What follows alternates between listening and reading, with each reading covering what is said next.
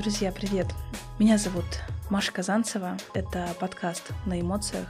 И сегодня у меня в гостях человек э, творческой сферы деятельности, человек, без которого, как я считаю, не может э, получиться красивая квартира, красивый дом, красивый офис. В любом случае, за каждой картинкой стоит такой специалист, как Катя. Екатерина Саубанова, дизайнер, декоратор интерьеров. Катя, привет. Привет. Я смотрю твой аккаунт и понимаю, что ты сейчас особенно проявляешься, и очень здорово, что ты делишься тонкостями, делишься какими-то полезными моментами со своей аудиторией. Мы не говорим, да, про бесплатные проекты.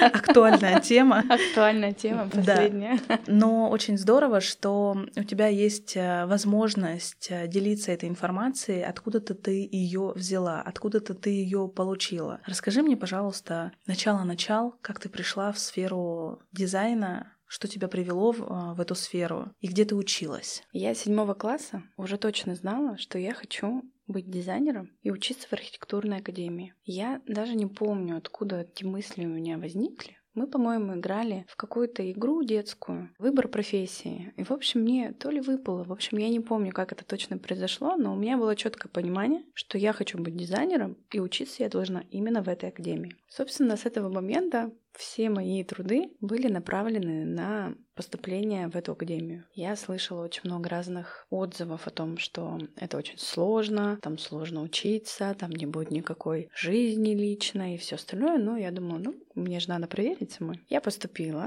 в архитектурную академию на кафедру индустриального дизайна. И началась моя творческая жизнь с того момента. Учеба была, правда, не, не из легких. У нас состав преподавательский был и есть, по-моему, они до сих пор этот состав. Слава у них такая. Они кнутом и слегка пряником. Они нас боготворили, говорили, что какие мы уникальные, и при этом могли нас так приличненько втоптать Куда надо. Куда нужно, да. Это все было обусловлено тем, что они считали После шести лет обучения они говорили, ну вы понимаете, почему мы так себя вели? И мы такие, а ну мы немножечко обозлены на них были.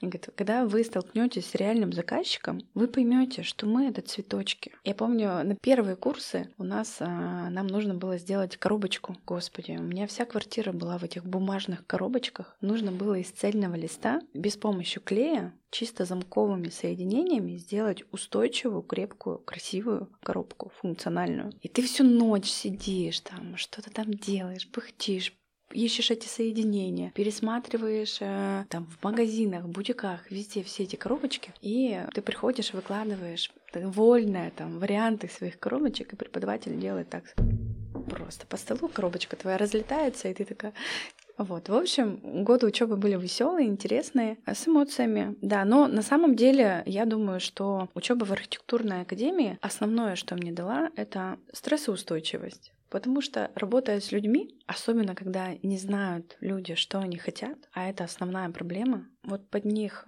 подстроиться, выдать им то, что они хотят, это требует больших усилий. Я не просто задала тебе вопрос про твое обучение, потому что сейчас все меняют сферу деятельности, и дизайнером может стать человек, просто пройдя а, курсы двухнедельные. Двухнедельные, да. Ну, дизайнером вряд ли, потому что, ну, если он не будет рисовать, то возможно, да. Если он будет делать все своими руками, двух недель будет маловато. А я, когда пошла на дополнительную учебу по декорированию, захотелось мне немного расширить свой кругозор своей профессии. И там была девочка, которая поступила как раз на профподготовку в архитектурную академию. И она сидела такая уверенная, я на нее смотрела со своим там многолетним опытом. Работаю я в сфере дизайна уже 15 лет, и она полгода назад прошла, и она сидела, она такая была уверенная в себе. Она ценник за дизайн проекта поднимала, практически там в два раза. И я на нее смотрела и, и с таким, знаешь, и у меня был, было какие, были какие-то противоречия внутри. То ли злость, то ли восхищение, что вот это вот как бы здоровая наглость, а почему нет, да? Но при этом она всех людей нанимает. Архитекторы рисуют, чертежники чертят, а она вот такой вот типа идейный вдохновитель. Ну, молодец, почему нет, с одной стороны, да, но внутри как бы есть такие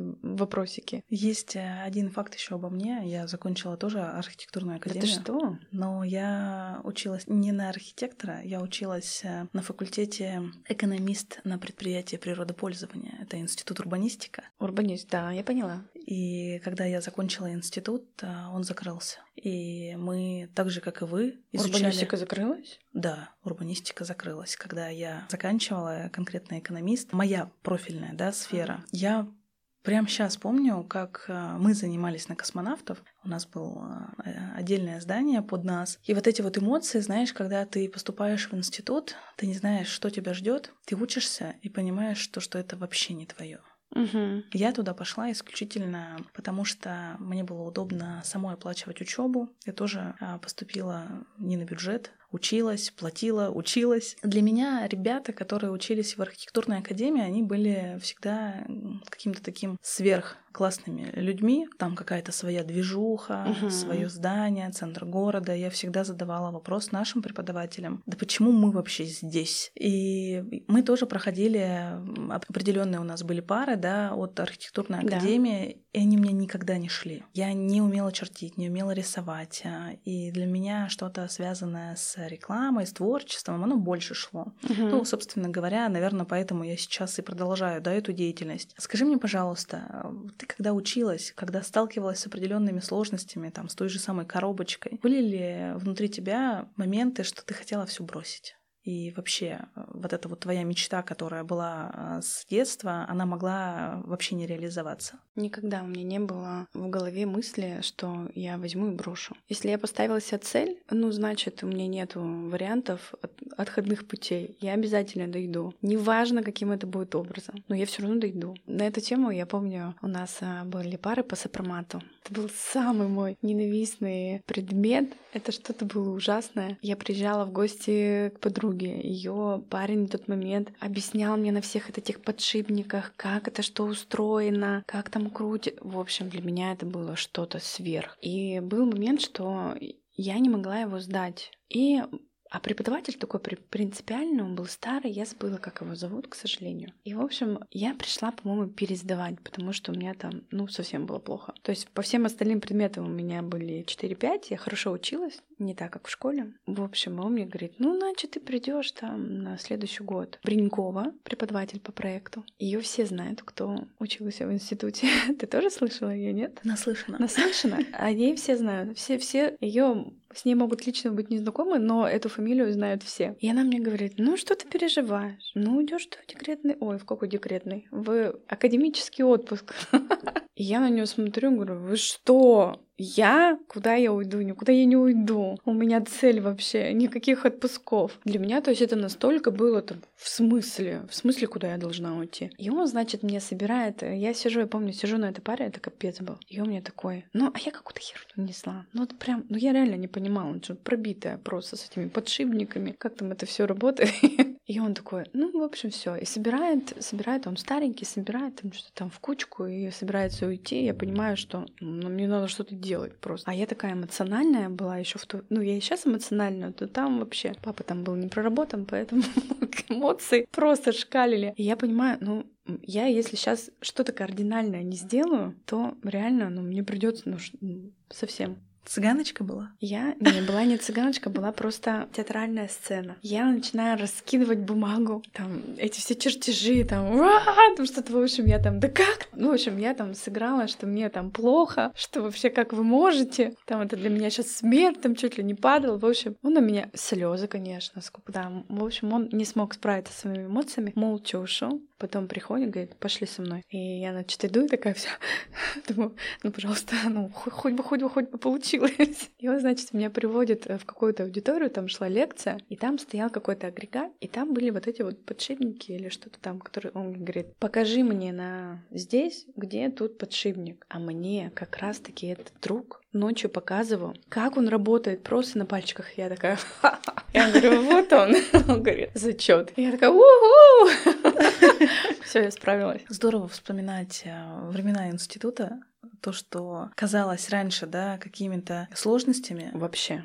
Сейчас ты уже реализуешь на крупных, на классных, на глобальных проектах, и в своем блоге ссылка будет указана в интервью, ты рассказываешь, показываешь за кулисье. Из последнего, то, что я а, особенно внутри себя обратила внимание, это батарея, которая здесь у нас представлена в студии, и вот эти детали, которые ты как эм, эксперт, как дизайнер отмечаешь э, в локациях, в пространствах, а, они действительно очень важны, и не все могут обратить на это внимание. У меня к тебе следующий вопрос про уникальность. Как бы ты смогла описать свой стиль? все таки ты сейчас уже работаешь с разными проектами. Это не только а, дизайн квартиры, дизайн дома, это и коммерческая недвижимость. Есть у тебя какой-то свой уникальный стиль, который ты закладываешь в работу. Я не говорю сейчас про то, что у тебя там записано. Вот этот салон красоты может быть только таким, или квартира может быть только такая. Возможно, ты... Я знаю, что некоторые специалисты делают уже основу основ и просто накладывают э, одно и то же на разные проекты.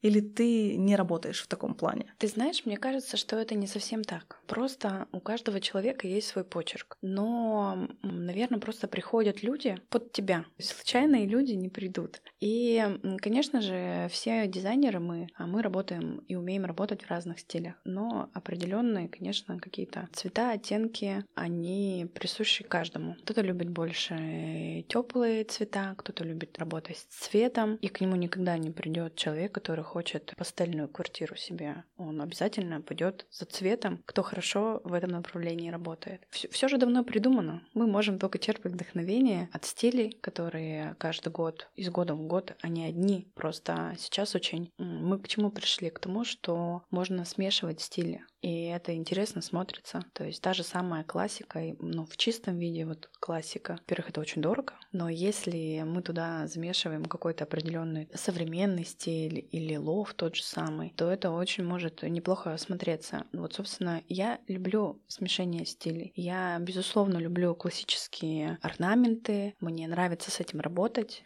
То есть я вижу в этом красоту, но при этом мне нравится туда добавлять какого-то экшена в разумных пределах. А, я на самом деле после института работала в основном с коммерческой недвижимостью, а, с коммерческими проектами. То есть у меня было очень много банков а, и крупных э, компаний, офисов, разных ресторанов, ну, в меньшей степени. То есть у меня богатый опыт именно в коммерческой отрасли. И самое главное, когда я пришла, я работала в строительной компании, и меня, так скажем, немножечко подстроили в эту систему, потому что главная функция была, чтобы это было функционально, чтобы это было быстро, в определенные бюджеты, то есть закладывалось. То есть меня так подчесали к тому, что а, дизайн это не только про красоту, это еще про вот эти вот важные аспекты. На самом деле это важно и не только в коммерческой, но и а, в жилых пространствах. Мы все считаем деньги. Я, конечно, топлю за качество, но и экономия должна быть экономной. Наверное, если говорить про какой-то свой э, уникальный там стиль,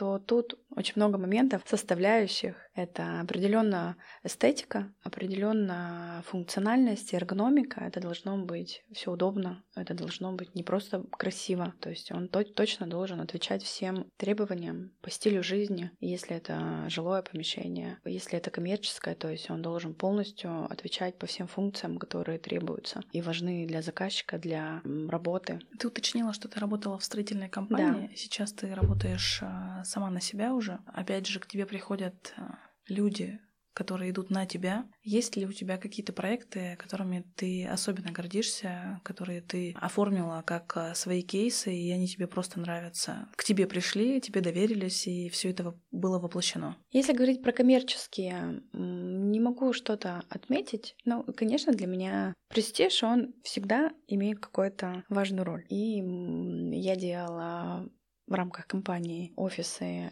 РМК, МТС, а, Мотив. И мне было просто, ну, просто приятно, что я к этому причастна. Концепцию полностью, по-моему, для Мотива, я уже не помню, так давно это было, по-моему, для Мотива. И по моей концепции они уже, то есть я разработала брендбук, и они уже все свои офисы э, строили под один стиль. То есть там только менялись планировки, но, в принципе, использовались придуманные мной. Если говорить про жилые пространства, из последних, конечно же, это моя квартира. Я столько туда души вложила. Я в каждый проект это вкладываю, но все таки когда это делается под себя, то там немножечко другие эмоции. Ты хочешь угодить и себе, своему внутреннему эстету и мужу, и ребенку. Там такой свой особый смысл. А что в твоем доме, что в твоей квартире? В каком стиле все это сделано? И знаешь, как говорят, сапожник без сапог, да? Вот ты э, сапожник с сапогами, и как ты готовилась к проекту в своей квартире? Что внедрили вы, да? Какие у вас э, пространства удобные под вас? Моя квартира как раз-таки выполнена в эклектике.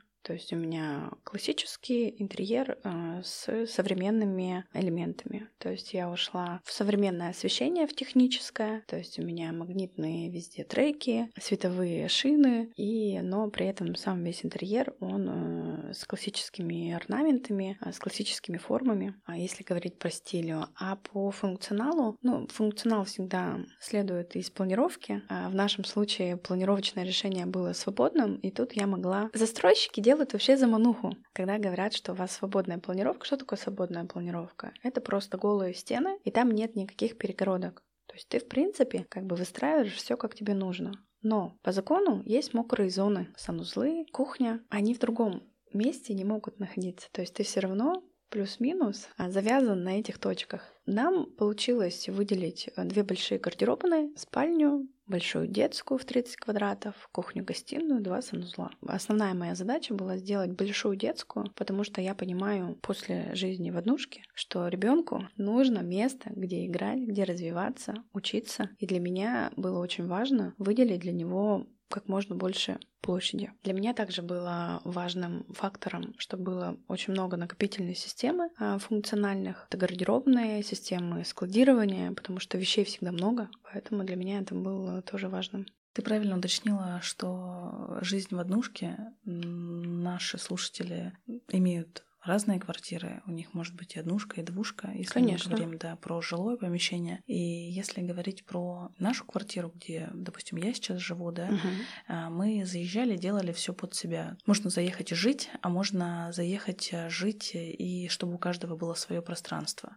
Как ты думаешь, нужно ли на это тратить время, ресурсы, да, выделять зону под каждого члена семьи или выделена кухня, выделена там спальня, да, все это обозначили и поехали. Нет, пространство всегда должно работать на тебя. На тебя, на твою семью, на всех членов семьи. Сто процентов. Мы же очень много времени проводим дома. Выходные. Я думаю, что со мной могут согласиться, что есть желание, чтобы домой хотелось приходить, чтобы когда ты там после отпусков тех же самых или тяжелого там рабочего дня ты приходишь домой и такой вот, я дома. Я дома и кайфуешь. А не так, ну вот, я там опять пришел в эти стены, где мне все плохо, все не нравится. И поэтому я за то, чтобы дом это был тем местом, куда хотелось всегда идти. Оно должно работать на тебя. Я хочу поговорить про тренды. В каждой сфере деятельности есть свои тренды. И что в сфере дизайна? Рассказывай. Сейчас очень много обращают внимание на фактуры, на природные материалы. Очень любят, эм, и это круто смотрится, сочетание натуральных пород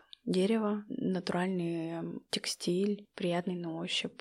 Сейчас не только визуальная картинка имеет а, большое значение, но и тактильность. Закрытыми глазами тебе должно быть прикольно и круто в помещении, что ты можешь потрогать дерево. Если ты трогаешь натуральный материал, то если он еще и фактурный, имеет приятный на ощупь, мы же все тактильные. Да, тактильные, да. И я думаю, что это сейчас имеет большую значимость в дизайне. Ну а как ты объясняешь это заказчикам? Кто-то не понимает, да, формат трендов, нужно ли им это. И тренд, который ты назвала, он тоже, как мне кажется, увеличивает стоимость услуг? Он увеличивает не стоимость услуг, он увеличивает стоимость материалов. Сто процентов, конечно. Вообще, люди, которые идут с дизайном, они где-то мысленно готовы платить за качество. Человек, который хочет сделать, который не готов платить деньги, он не пойдет. То есть он сам для себя дизайнер, он сам что-то там смастерит, и, и он, скорее всего, не будет тратиться на какие-то там дорогие материалы. А сколько стоят сейчас услуги дизайнеров? Они очень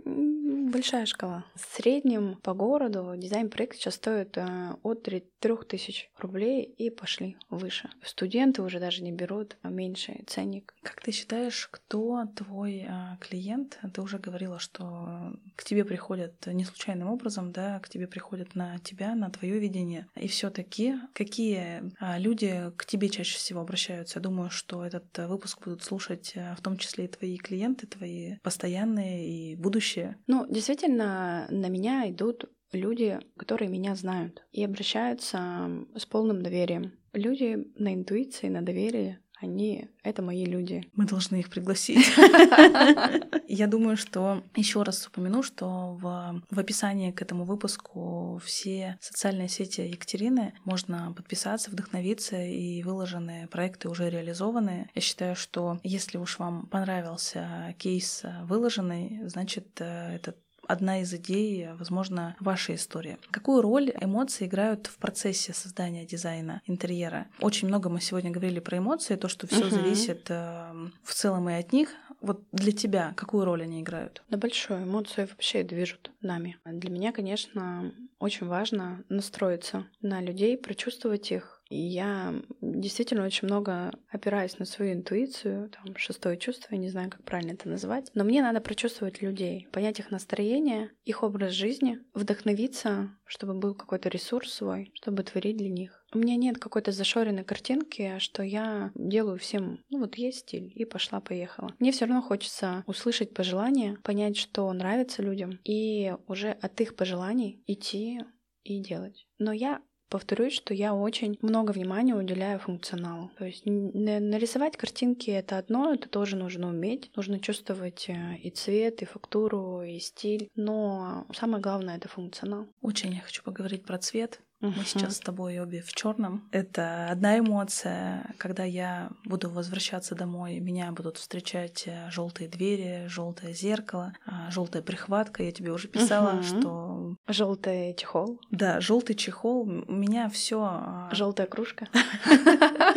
Меня окружает этот цвет. Как ты считаешь, э, влияют ли цвета да, на нашу жизнь? И что ты можешь сказать э, про желтый цвет? Не прогуглила я желтую психологию желтого цвета, но я желтый цвет воспринимаю как цвет радости. То есть это сто процентов э, цвет радости, он дарит какой-то вкус к жизни, он дарит яркие позитивные эмоции.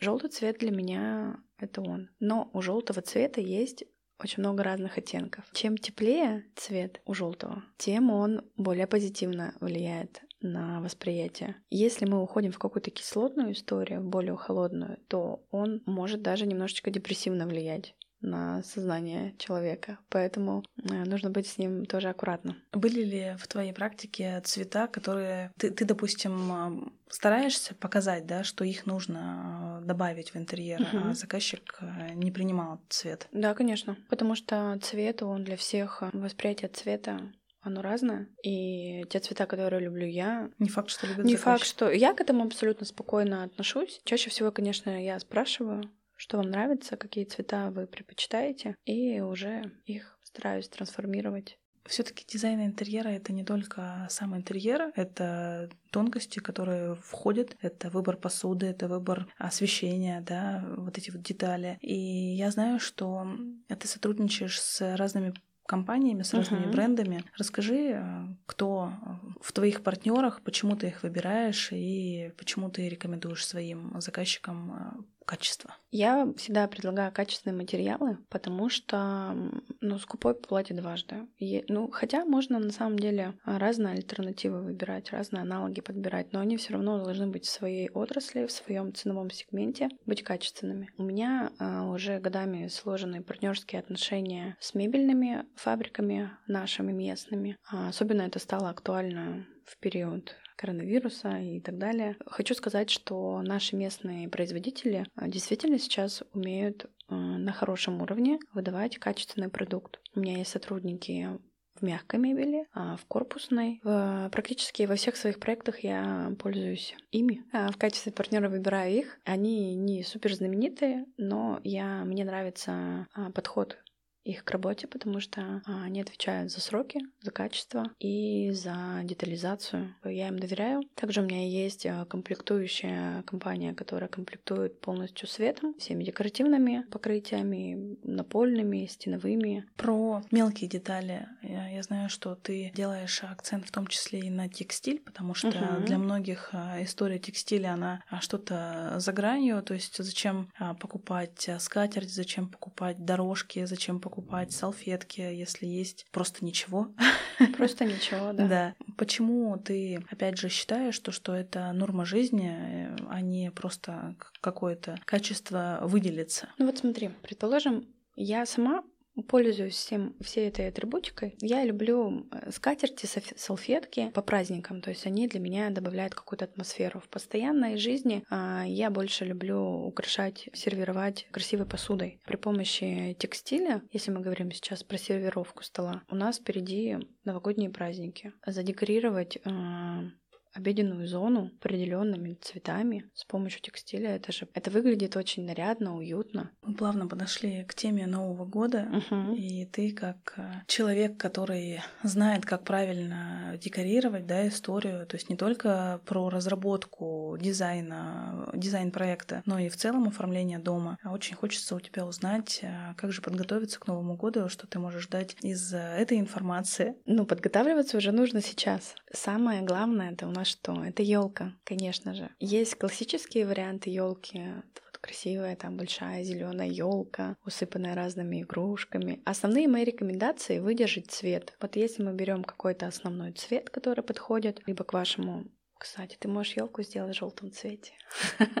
Собрав, собрав и сочетав и с голубыми оттенками желтый, либо родственные цвета желтый, оранжевый, красный, либо уйти в противоположный желтый, зеленый, голубой, и у тебя будет просто обалденная стильная елка. Эти же цвета ты можешь добавить и в текстиле в обеденную группу, а на всех плоскостях ты тоже можешь добавлять эти цвета. И это будет смотреться очень интересно и, так скажем, соберет композиционно интересные поверхности. И будет очень круто круто смотреться, круто и стильно. А как э, поступить тем, кто хочет э, наконец-таки внедрить в свою жизнь текстиль, но не приобретая под определенный праздник, да, есть ли какие-то стандартные цвета, которые в любом случае будут дарить то настроение и тот уют, и ту эстетику, а, но при всем при этом, чтобы это было таким нейтральным форматом, повседневным, радуя э, всех близких. Да, конечно, на самом деле я тоже за нейтральность, за универсальность, и э, нейтральные оттенки это у нас э, все от белого до черного. Это могут быть и любой пастельный цвет, бежевые, серые, коричневые, черные, белые, повторилось, да. То есть э, всю вот эту вот палитра монохромная можно использовать, и она будет практически там, для любого интерьера подходить. Ты и дизайн. Что это для тебя? Образ жизни. Что ты ощущаешь, когда а, к тебе обращаются и всегда задают этот вопрос всем экспертам, в чем ты эксперт, да? Что это для тебя, что ты ощущаешь, когда к тебе обращаются вновь и вновь? Ты тот эксперт, к которому могут обратиться а, несколько раз, да? Кто-то делает ремонт, uh-huh. кто-то меняет дома, кто-то меняет квартиры. И возвращаясь к тебе вновь и вновь, человек обращается, что ты чувствуешь? Ну, вообще, я как ребенок, я очень радуюсь когда ко мне приходят э, повторно люди. Так у меня получается, что я создаю достаточно дружественные отношения. То есть для меня дизайн это не только про деньги. Конечно, я ценю себя, считаю, что любой труд должен быть оплачен, но для меня это прежде всего душа, которую я вкладываю. И когда ко мне обращаются вновь, я понимаю, что ну, я не, не зря работала, что мне доверяют, и это такая прям ответственность и гордость за то, что э, я несу какую-то пользу людям. Мы поговорили с тобой сегодня про тренды, которые сейчас актуальны, да? Угу. Как ты думаешь,